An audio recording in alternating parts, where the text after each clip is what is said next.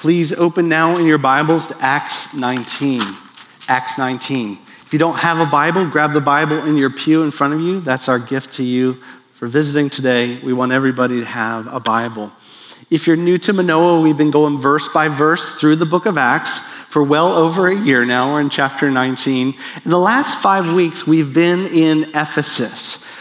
We have a book uh, in your New Testament called the Book of the Ephesians, where Paul pens it to Ephesus, the Ephesian Christians. And so Ephesus is a major city. It's also when Jesus speaks to the churches uh, in Revelation. The first of the seven churches is the church in Ephesus. This is a powerful church. Paul establishes this church, and fun fact, church history, after he leaves, the Apostle John, actually outside of the Bible, but we we know from church history, ends up in Ephesus to continue that work. He pens 1st, 2nd, and 3rd John, and also then is exiled to an island nearby called Patmos. And so, Ephesus, God is committed to. He sends multiple apostles to Ephesus to continue the work. And today we're seeing kind of the, the bow, if you will, at the end of Paul's work in Ephesus. And if you think that after all the miracles we saw and all the healings that we saw and all the exorcisms we saw, everybody would be high fiving Paul and, and, you know holding hands, singing "Kumbaya" together, uh, you would be mistaken. Because there's some spiritual strongholds in Ephesus at work. And when the power of Christ collides with these spiritual powers and principalities, people get angry because it starts to root out some of the things that people find their identity in that region. And so there's a sense of a threat that starts to build up in Ephesus. Two weeks ago, for example, we saw all the people committed to witchcraft burning their books, millions of dollars of books, for example. And so if somebody's still committed to witchcraft, they're probably feeling pretty threatened at this point.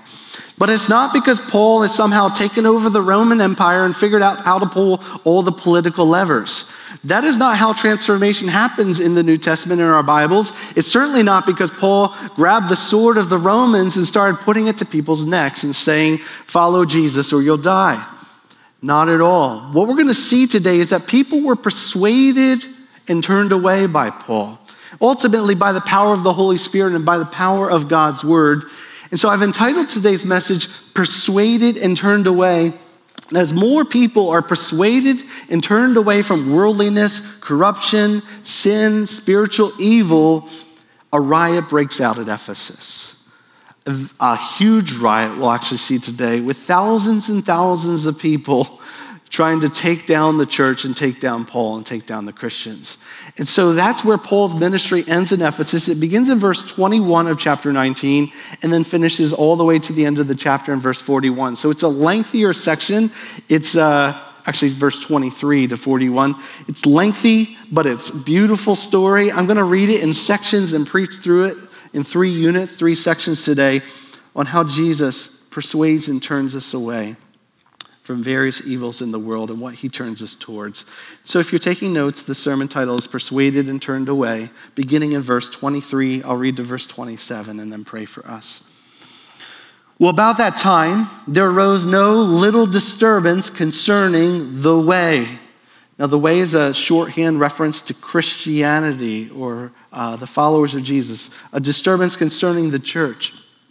For a man named Demetrius, a silversmith, who made silver shrines of Artemis, brought no little business to the craftsmen. I love how, by the way, push pause.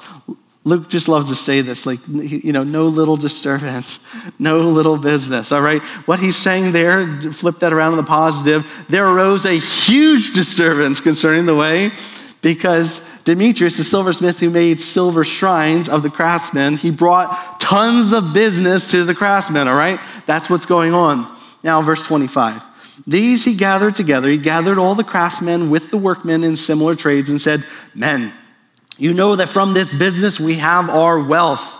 And you see and hear that not only in Ephesus, but in almost all of Asia, that's the larger region, this Paul has persuaded and turned away there it is, persuaded and turned away a great many people saying that gods made with hands are not gods. And there is danger not only that this trade of ours may come into disrepute, but also that the temple of the great goddess Artemis may be counted as nothing, and that she may be deposed from her magnificence, she whom all Asia and the world worship. Persuaded and turned away. Let's pray.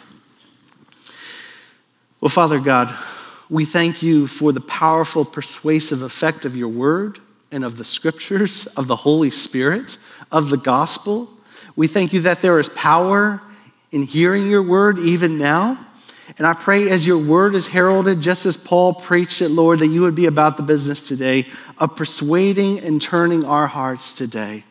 Lord God, that we would be a church fully first persuaded ourselves, first turned away in our own souls from evil towards Christ, and also that we would be a church committed to persuade and to turn others to Jesus. Lord, and if it wreaks havoc on industry and business, if it brings you glory, so be it.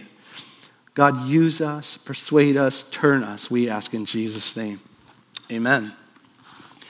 Many of you have heard my testimony, and I, will tell it more in the vision tour. But for those who are new, I came to Christ towards the end of high school with my twin brother Matthew. He looks just like me up here in the corner.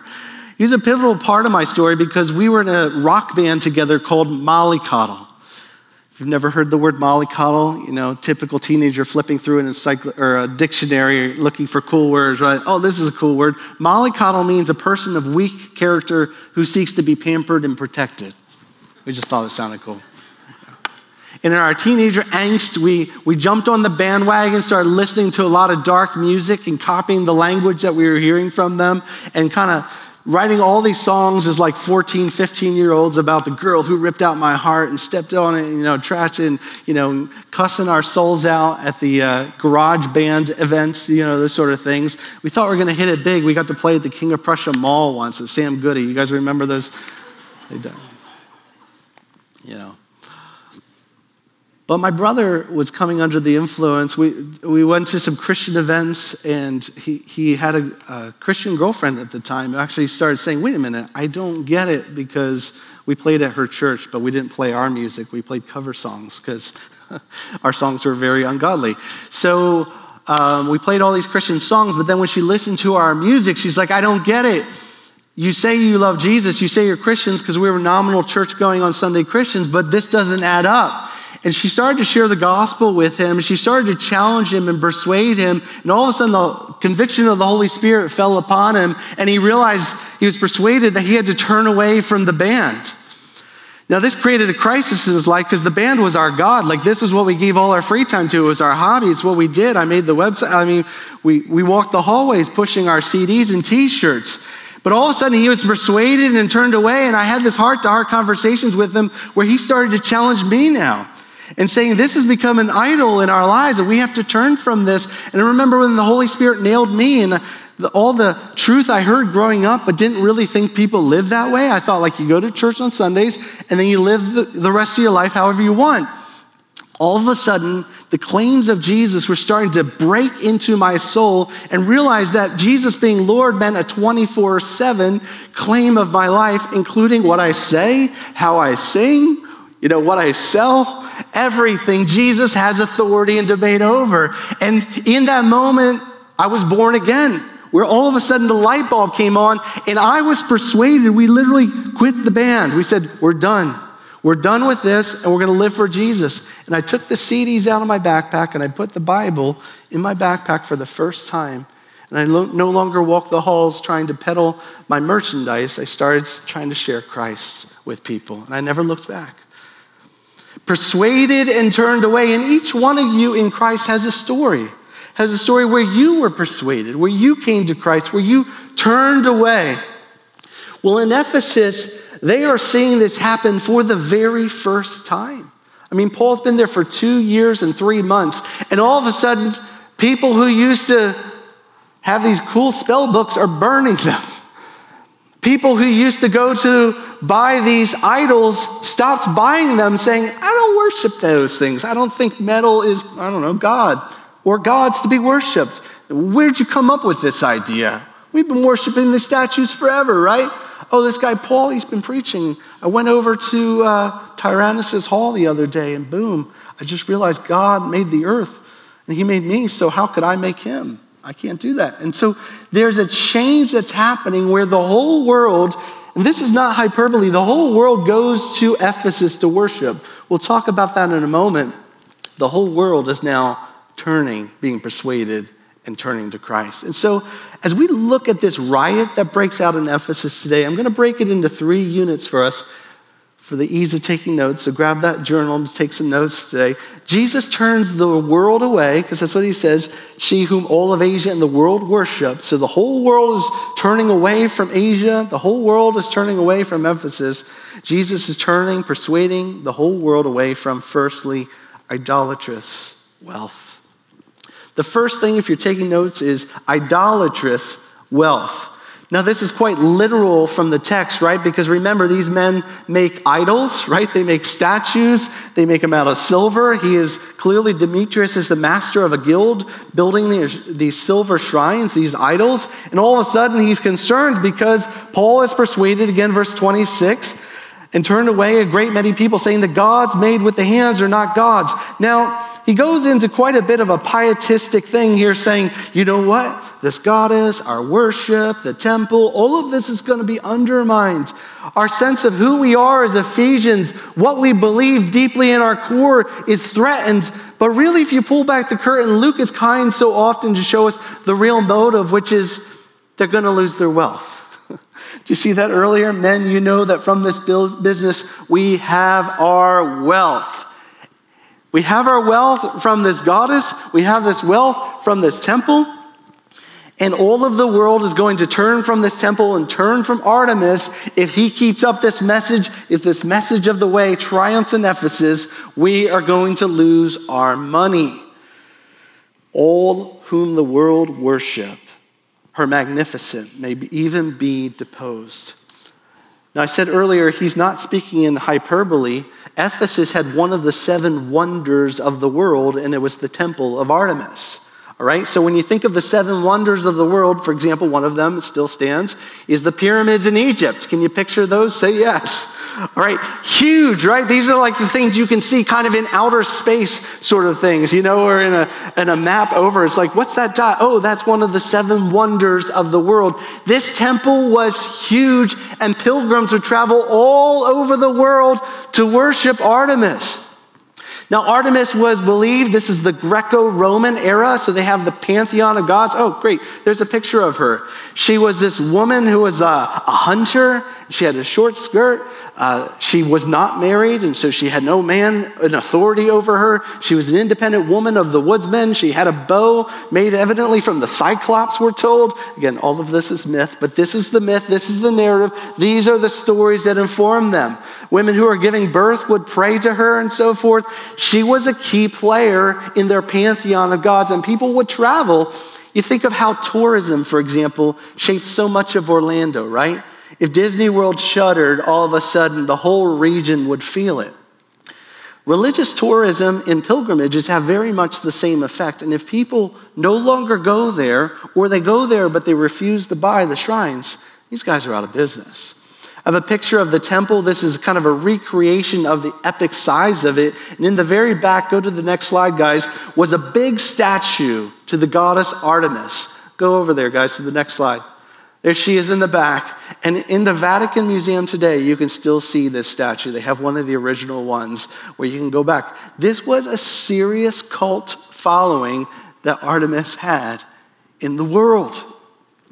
And this whole group, this whole industry built itself around Artemis, and this whole narrative built itself around there. We'll see a little bit later that literally a meteorite landed in Ephesus, and they felt like it was a sign from Zeus himself. All right, and so they have a whole backstory that informs this and a whole cottage industry that's built around this. And all of a sudden, the gospel comes in, Jesus, the message of Christ comes in, and it sends shockwaves through Ephesus. All right, not only like the books are getting burned willingly, but all of a sudden, the industries are being disrupted, not again because Christians are pulling political levers, but because hearts are being changed. And this is how kind of free markets work. If I don't want to buy that stuff anymore, demand goes down, right?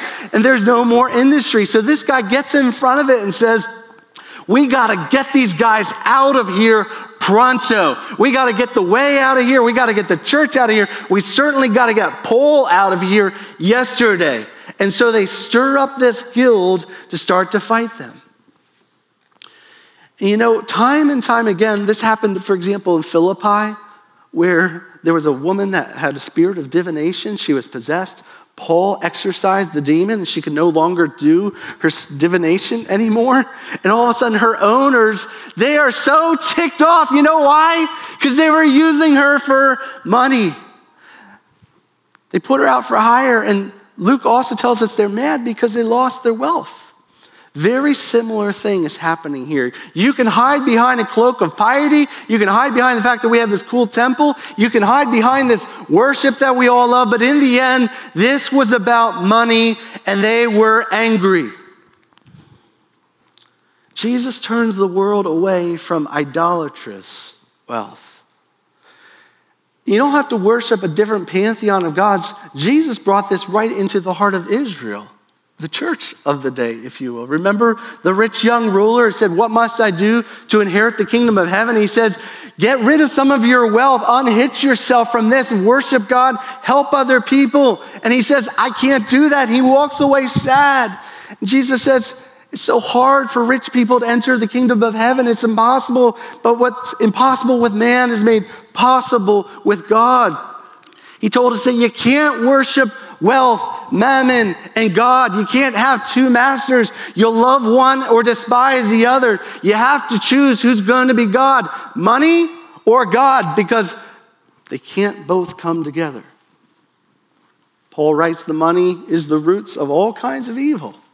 Now, I want to be careful. Money is not evil. Money can be used for great good. Last week, you heard me talking about how we pray that you give more money to the church so we can support missionaries. Money is not morally good or bad, it's just a tool. It can be used for evil, it can be used to build idols and false statues, it can be used to exploit people. Or it can be used to send missionaries. It can be used to build churches. It can be used to bring other staff people on. It can be used to buy curriculum for children's ministry. Money doesn't care. Money's just money. But wealth, when it touches the hands of a human being, starts to take on the shape of that human being's heart. And when you worship money, when you worship money, it corrupts your heart and it poisons your heart and it grabs a hold of your heart and it also expels God from your heart. It's been said that money makes a terrible master, but a wonderful servant. Money makes a terrible master, but a wonderful servant. So don't hear what I'm not saying under this first point. I pray that you make a lot of money and give a lot of it away for the glory of God. Amen. I'm not, I'm not angry about you having stuff. I think, praise the Lord for the saints before us who gave tons of money to build this awesome building that we're inside of right now. Money is something that could be used for great good. But here in Ephesus, a whole industry around the wealth was formed that corrupted people's souls and formed entire industries around that. And that still happens today. there are entire industries that destroy people today, that exploit people today. The whole sex trafficking industry today. What was the thing that just blew up the other day? That, that website. Uh, uh, forgive me, I don't know it top my head. Somebody shouted out. It was on OnlyFans. Did you guys follow that a couple weeks ago? OnlyFans. I mean, that's the kind of stuff that money shapes around, and all of a sudden people build their livelihood on that. So that now they're ensnared and trapped. So that people who need extra money are videoing themselves and sending that to the world. Idolatrous wealth. And when Jesus gets a hold of our hearts, just like that teenage boy with my twin brother saying, I'm done. I'm done with this. I'm giving this up. I might have to find a new job. I might have to find a new hobby. I might have to find something else to build with my life, but I'm not going to build idolatry. I'm not going to build this kind of industry that hurts other people. Demetrius had a real reason to be afraid. He was not seeing things inaccurately. One of the things I appreciate about Demetrius is he's actually somebody that sees what's happening and he sees the implication of what's happening and he calls a spade a spade. Like Demetrius is not just a fear monger here. Demetrius is spot on, but Demetrius should have submitted his heart to Jesus, should have submitted his heart to the way. And even if it caused him burning all of his books or giving up all of his idol making, I mean, there's a lot of cool things you can make with silver. A lot of useful things you can make with silver, Demetrius, that don't involve hammering into the shape of a goddess and bowing down and worshiping it. As you think about your life before we go on to this next point, what is Jesus calling you to turn away from? You might even get some of your livelihood from it. What is the wealth that has a grip on your life?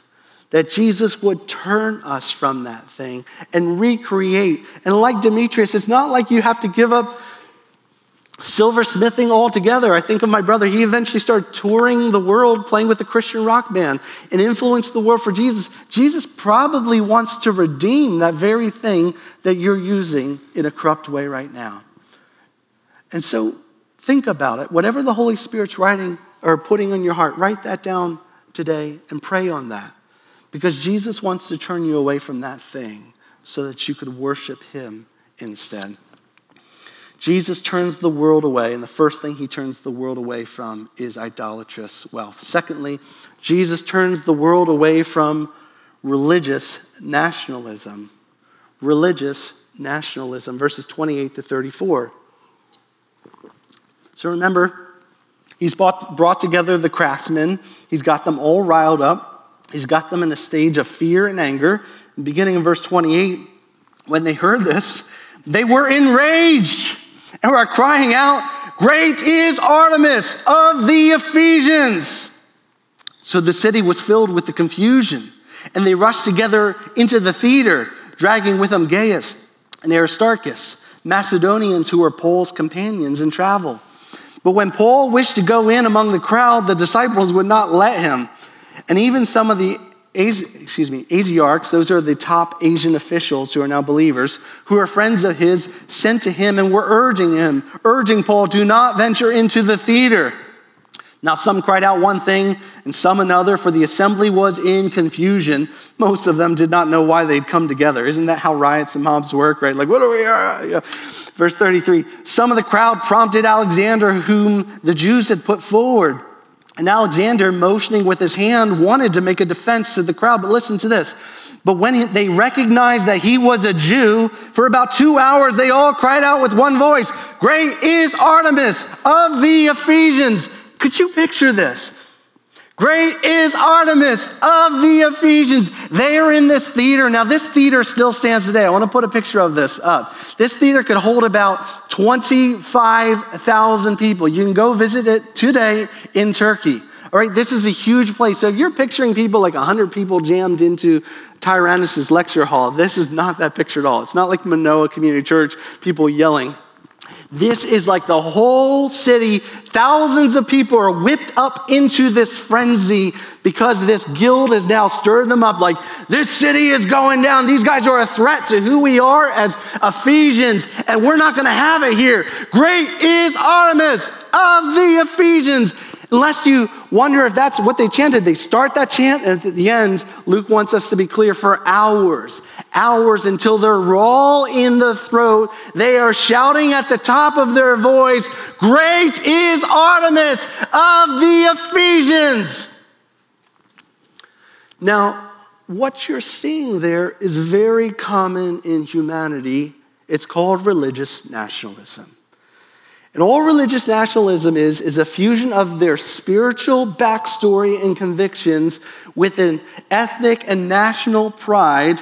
When that religious zeal and civic pride fuse together inseparably, that to be an Ephesian is to be a worshiper of Artemis. And to be a worshiper of Artemis is to be an Ephesian, like her temple is here. This is our turf. These people who are outsiders and intruders need to get out of here because you're not an Ephesian.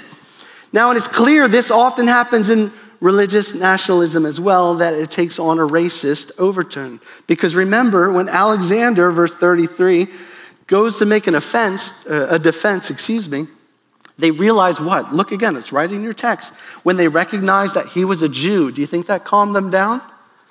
Oh no, that poured gasoline on that fire. Great is Artemis of the Ephesians! Get him out of here! And religious nationalism is the default impulse of humanity. If you doubt me, just look at what's happening in Afghanistan right now. You see those white flags that the Taliban are bringing in for their nation? You know what it says? There's no God but Allah, and Muhammad is his prophet. Looks pretty in the Arabic, right? But they're making sure that everybody knows, and if you don't agree with them, you're done. That's how this works here. That pressure, that creep to come in and say, if you're not with us, you're done, you're dead, you're out. And most of humanity, most of the nations, including Israel until Jesus showed up, operated this way, right? That we have to hold and toe the line to be ethnic and a nation, a nation, and our beliefs all come together with our geographic boundaries. But when Jesus entered the world, crazy things started to happen. First, because the blessing promised to Israel was a blessing for all the nations in Genesis 12. Please say for my believers that you knew that. Say yes. Yes, that the blessing's supposed to spill out to all the nations. But originally, what we thought, and we've seen this in the book of Acts, is therefore, I guess, either there'll just be an indirect blessing or all the nations will become Jewish. And when Jesus emerges, people are always trying to trap Jesus. Do you remember the Herodians? They're a fusion of loyalty to Rome and loyalty to Israel under Herod. They tried to trap him in Matthew 22. And they said, Is it lawful, Jesus, to pay taxes to Caesar or not? You remember this? Because it's kind of that you're, you're done either way. Like if you say no, they'll be like, treasonous. He's not going to pay taxes to Rome. Kill him, right? But if you say yes, then all the Jewish people are going to be like, he's, he's a traitor. Like he's paying taxes to the enemy. Like, and so your chapter's like, whichever way I go, I'm done here. Like, got Jesus.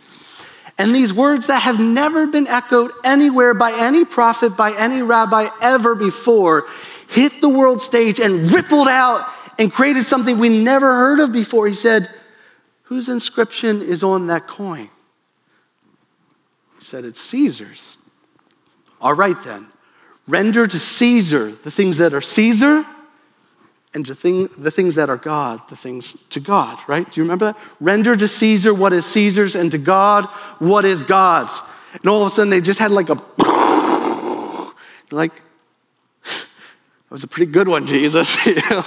they like backed out. They were confounded. They were like, whoa, because obviously it's Caesar's inscription on this. And so if you don't give Caesar the money that he printed, like there's a loyalty baked into our New Testament that says, remember, all our passages about submitting to the government were written under Roman occupation. This was not a constitutional United States of America democracy, all right? These were written under pagan rulers saying submit to them, and at the same time, we could still be loyal to God. And they didn't have the power and the influence. Paul didn't have the sword, he wasn't even gunning for the sword.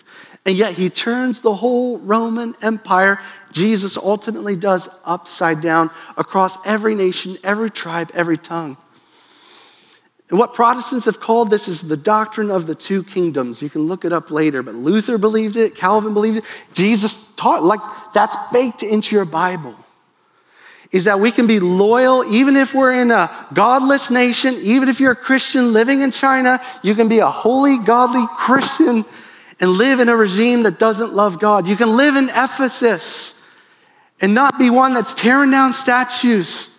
You don't have to buy them, please don't buy them, but that Christianity, in that sense, can spread to all the nations and be loyal subjects to wherever we live as best we can, as long as it doesn't make us bow the knee to Baal, you know, those kind of things. And also where our faith spreads and it's not based upon us getting the levers of Rome, all right? Where we don't fuse those together. And most people look at church history and say, once we got all the political power, that's where the church started to lose our message, right? Like that's a, when somebody is forced to believe in Jesus because a sword is pointing at their neck, what do they really believe? Who knows? I believe in Jesus. Like everybody believes in Jesus, right? No, that's not how faith works. The only way you know what you really believed is if you're not compelled to believe it, right? In fact, Christians always had to stand up against the pressures against their belief, right? To be public for Jesus. And so, what we see is wherever Christianity has spread, the idea of religious liberty, brothers and sisters, was not an idea that our founders put into the Constitution, right? You know, like the separate, that idea that, uh, that you're free to worship according to your conscience. They didn't come up with that idea. That was something uniquely birthed in a Christian mindset, which is also sadly why lots of parts of the world it does not exist unless they're copying sort of a secular version of it. But as believers, especially if we're the majority, we should not enjoy religious liberty until we get enough voters to get rid of it. If that's your dream of America, if we just got enough of us so we can get everybody else out of here, could I challenge you that I don't think that's what the Bible teaches, nor what the church should stand for? That wherever Jesus spreads, true worship spreads, and true worshipers emerge not because they're forced to, not because a good Ephesian believes this, because the Holy Spirit has saved that individual and changed them from the inside out. Amen? Westminster Confession of Faith, chapter 23, verse 3. I love there's so much in our, our confession, I'll hit this in the class, that you'll never see in a short statement of faith, but I went into this. Listen to this. This is under chapter 23. We have a whole chapter on civil authorities. Would you believe it?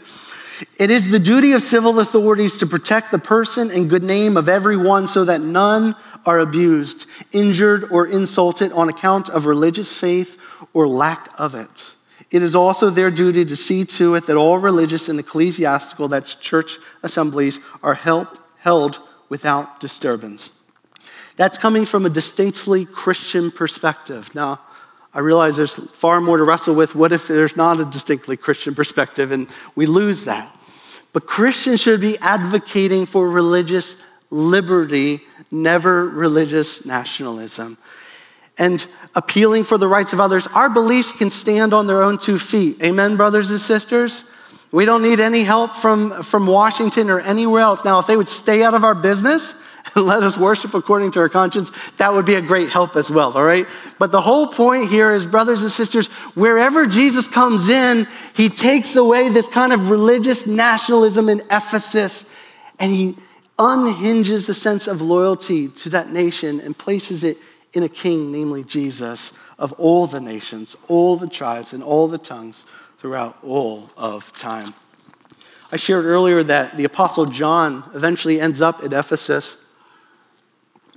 There's even speculation that Mary goes with him, Jesus' mom, because remember at the cross, Jesus points to John, says, Behold your mother, behold your son. So there's a house there with Mary's name. You can go visit it in Turkey today. I don't know if that's really where Mary went or not. Sometimes these things get. But John definitely ended up in Ephesus. You know, in the temple to Artemis, it continued after this riot for decades, for hundreds of years even. But you know, as Christianity took root into, okay, here you go. That's what's left of Artemis's uh, temple today. You saw the picture earlier? Out of the 121 columns, that one pillar remains. that one column remains.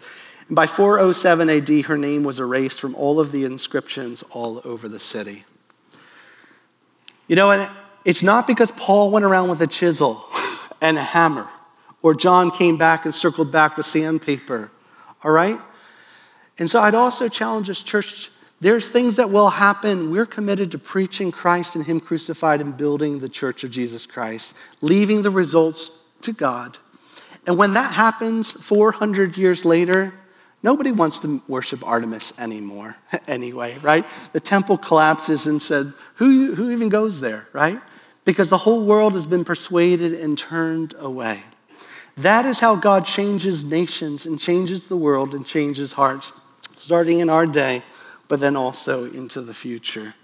Jesus turns the world away from idolatrous wealth. Secondly, he turns the world away from religious nationalism. Thirdly, Jesus turns the world away from riotous rage. Riotous rage, verses 35 to 41. When the town clerk had quieted the crowd, so remember they're in that theater of 25,000 people can fit in there. They're shouting, Great is Artemis over and over of the Ephesians for over two hours, one voice. The town clerk finally gets in, somehow quiets the crowd, and listen to what he says. Men of Ephesus, who is there who does not know that the city of the Ephesians is temple keeper of the great Artemis and of the sacred stone that fell from the sky? Seeing then that these things cannot be denied, you ought to be quiet, do nothing rash, for you have brought these men here who are neither sacrilegious nor blasphemers of our goddess. If therefore Demetrius and the craftsmen with him have a complaint against anyone, the courts are open, and there are proconsuls let them bring charges against one another.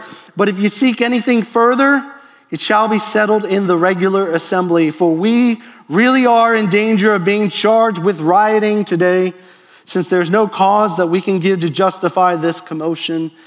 And when he had said these things, he dismissed the assembly.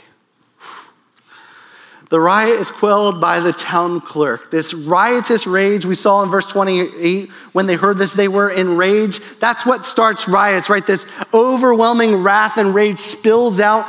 And the confusion, remember, in the riot? Some of them didn't even know why they were there, but they just got whipped up into the frenzy, and that'll sell. Great is Artemis of the Ephesians. That just speaks to you. You were, as an infant, looking at this great temple and this great statue. And so, you, whatever's going on here, I'm all in. I'm an Ephesian. And fortunately, the town clerk, who is an Ephesian, comes in and settles them down. How does he do it? First, he settles them down by appealing to. Uh, he appeals to the fact that the stone that fell from the sky cannot be, do you see that? Cannot be denied. He says, We got undeniable evidence that she is here to stay, guys. Chill, all right? Now, people have scratched their heads for years at this passage, like, What stone fell from the sky? And if you have the King James Version or the New King James Version, so ESV says fell from the sky, NIV says fell from heaven, King James says fell from Jupiter, or New King James fell from Zeus. All right, so they're thinking the heavens, Zeus is at the pinnacle of the heavens, all right? So this stone came from Zeus himself right to Ephesus. Probably a meteorite, right? We have examples of that throughout history. So they got this sacred stone and they say, like, the story is undeniable. We are the temple keeper, right? And they kind of, okay, take a deep breath. Yes, nobody can take away Artemis. We have the stone, all right? So that was the first thing that relaxed them there.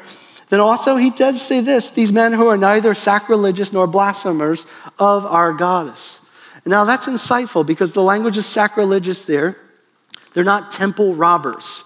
So, again, He's saying these guys have done nothing to our temple. They haven't desecrated, they haven't gone in, they haven't pushed the statue over at night, they haven't gone in, taken your shrines and beat them into powder dust. They haven't done that. And he says they're not blasphemers of our goddess. Now, I'm sure maybe privately Paul spoke out against her, so I'm not sure how well informed he is. But implicitly, either way, monotheism always implicitly We'll reject other gods and goddesses, right? So implicitly, but maybe Paul never, I mean, he was probably smart enough not to, in Tyrannus' hall, that's where he did his lectures daily, like, okay, for the next three hours, I'm going to talk about the evils of the Greek pantheon. Like, that probably would not have gone over well. So he positively put forward Jesus and Christianity the way. When the logic clicks and when people are born again, they stop buying statues. Do you see it? And so he was able to say, These guys haven't, Paul hasn't done anything to your silversmith business. He hasn't done anything to our temple. Back off. And the riot calms down, dismissed, and goes away. You know, and Luke has a purpose in all of these recountings because remember, they've been here for two years and three months, right? And there's lots of stories he could have shared, but he chose this one. Now, it was a big one, but there's these stories punctuated throughout Luke often that tell these stories of mob justice, tell these stories of Paul before authorities who say, like, hey, he didn't break the rules or crimes here. There's stories of obviously Stephen's martyrdom in chapter 7, where Stephen's just preaching the gospel and they throw stones at him. Paul is stoned in Lystra in chapter 14. He's beat up in Philippi uh, because he exorcised that demon. Here, he's done no crimes. Chapter 21, we'll see another riot in Jerusalem when Paul goes to his own hometown, right? And every time, here's the thing I want you to see, brothers and sisters. Every time Luke wants us to be crystal clear, the Christians didn't start it. Do you see it?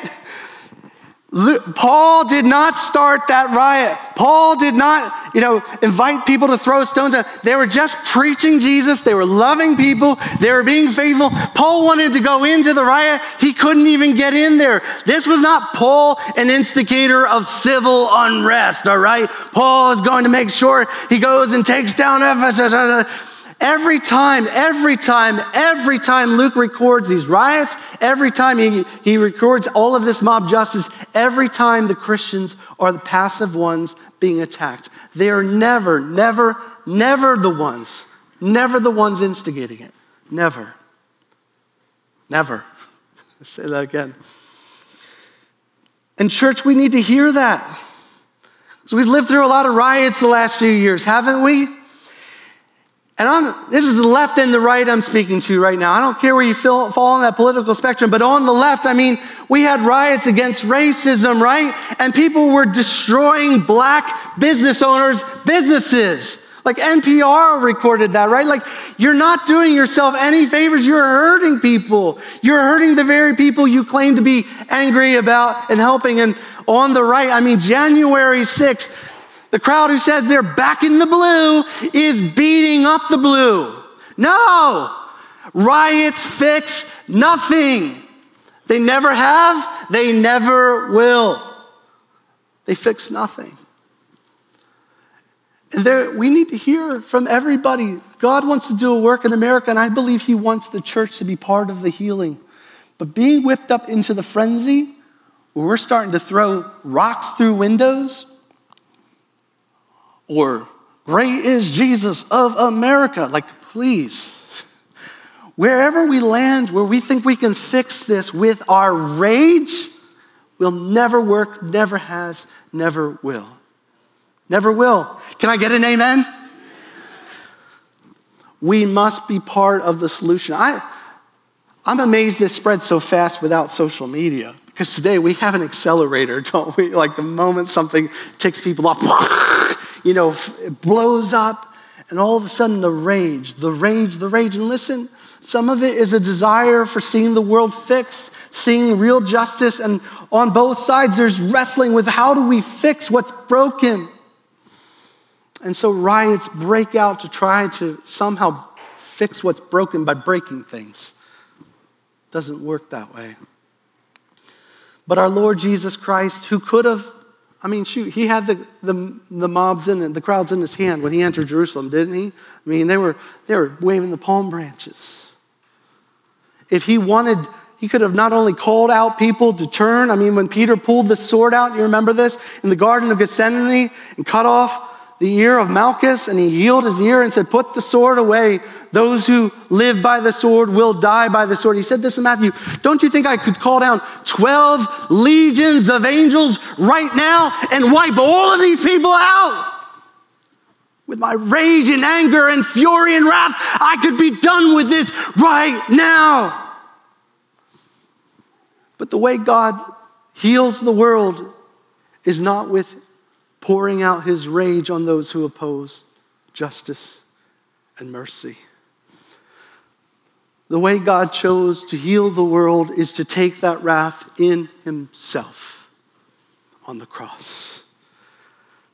To tell the angels to stay their blades and remain horrified in heaven as the Son of God lays down his life on the cross.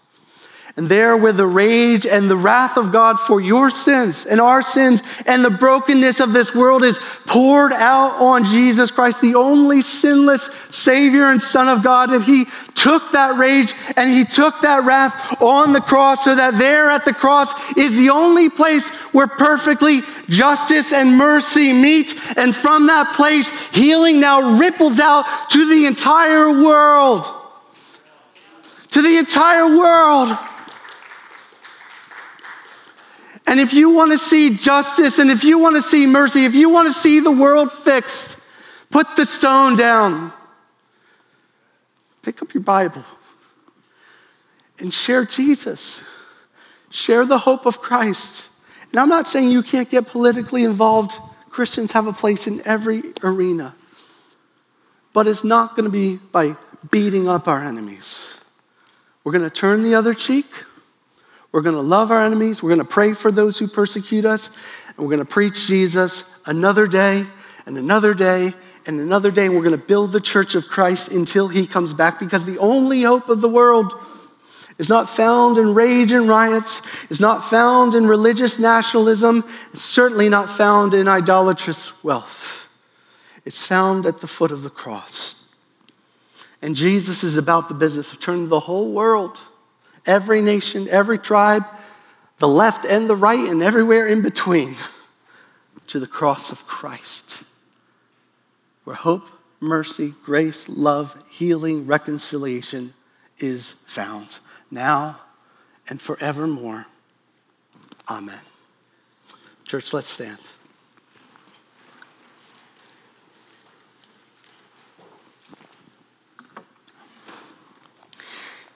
If you're here today and you haven't turned to Jesus, before we close with the song of worship, I want to give you a chance to turn to Him even now. If you're persuaded in your heart that Jesus is the way, is the truth, is the life, you believe that He died on the cross to take the wrath of God for you and to forgive you of all of your sin, of all of your idolatry, of all of the things that would ensnare you. You can do that right now. If you're persuaded, turn away right now. Turn in your heart with real faith, not because there's any external compulsion, but only because the power of the Holy Spirit is beating in your heart right now to say, Do it. Turn to Him and say, Jesus, forgive me for my idolatry. Forgive me for my anger and rage. Forgive me for trying to fix the world apart from the cross of Christ. Today I turn to you. Today I repent of my sin and place my faith in Jesus. I believe you died for me. I believe you rose from the dead for me. And I trust in you. Give me your spirit right now so that I could walk in your ways here into eternal life, I pray. And for the church, God, we pray that you would forgive us where we misrepresent the gospel. We pray that you would forgive us when we think that in our own flesh we can wage war rather than the tools that you've given us, namely the gospel and the Holy Spirit. And so, God, we ask, God, that you would make us a men and women who are persuasive, like Paul, that people would turn away because they want to, because they believe what we believe, and they believe in whom we have believed in. And may we be a community, Lord, where we see grace, mercy, and justice come together at the cross. And help us to have eyes of faith how to work that out in Havertown how to work that out in Delaware County, how to work that out in Philadelphia, and see that work its way out to the very ends of the earth. God, fill us, God, use us, God, make us believers who walk with you, for you, now and always we pray. In Christ Jesus' name, amen.